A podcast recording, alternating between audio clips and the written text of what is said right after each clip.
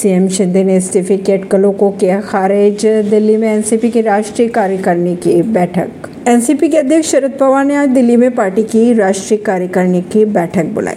महाराष्ट्र में पार्टी के टूटने के बाद शरद पवार इस बैठक के ज़रिए एनसीपी के नेताओं को एकजुट करने की कोशिश कर रहे हैं। महाराष्ट्र के मुख्यमंत्री एकनाथ शिंदे ने अजित पवार के सरकार में शामिल होने पर अपनी प्रतिक्रिया दी। उन्होंने कहा कि अजित पवार ने पीएम मोदी पर भरोसा जताया है। उन्होंने माना कि राज्य में विकास हो रहा है और वो इस बात से सहमत है कि इसके लिए राज्य में डबल इंजन की सरकार होनी चाहिए। उन्होंने अपने इस्तीफे की अटकली को सिरे से खारिज कर दिया और अजित पवार से अनबन पर कहा कि ये सब अफवाही है। राष्ट्रीय कांग्रेस पार्टी को इस बात पर मंथन करना चाहिए कि उनकी पार्टी में क्या हो रहा है। और अब बात करें अगर शिवसेना की तो शिवसेना के विधायक दावा किए जा रहे हैं कि जल्द ही कांग्रेस भी बटेंगी।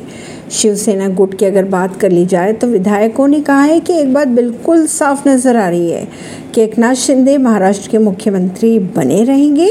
देवेंद्र फडणवीस ने भी कहा कि अगला चुनाव हम शिंदे के नेतृत्व में ही लड़ने जा रहे हैं। उन्होंने दावा भी किया है कि कांग्रेस के कई विधायक पार्टी से किनारा करना चाहते हैं। ऐसी ही खबरों को जानने के लिए जुड़े जनता सरिश्ता पॉडकास्ट से परवीन दिल्ली से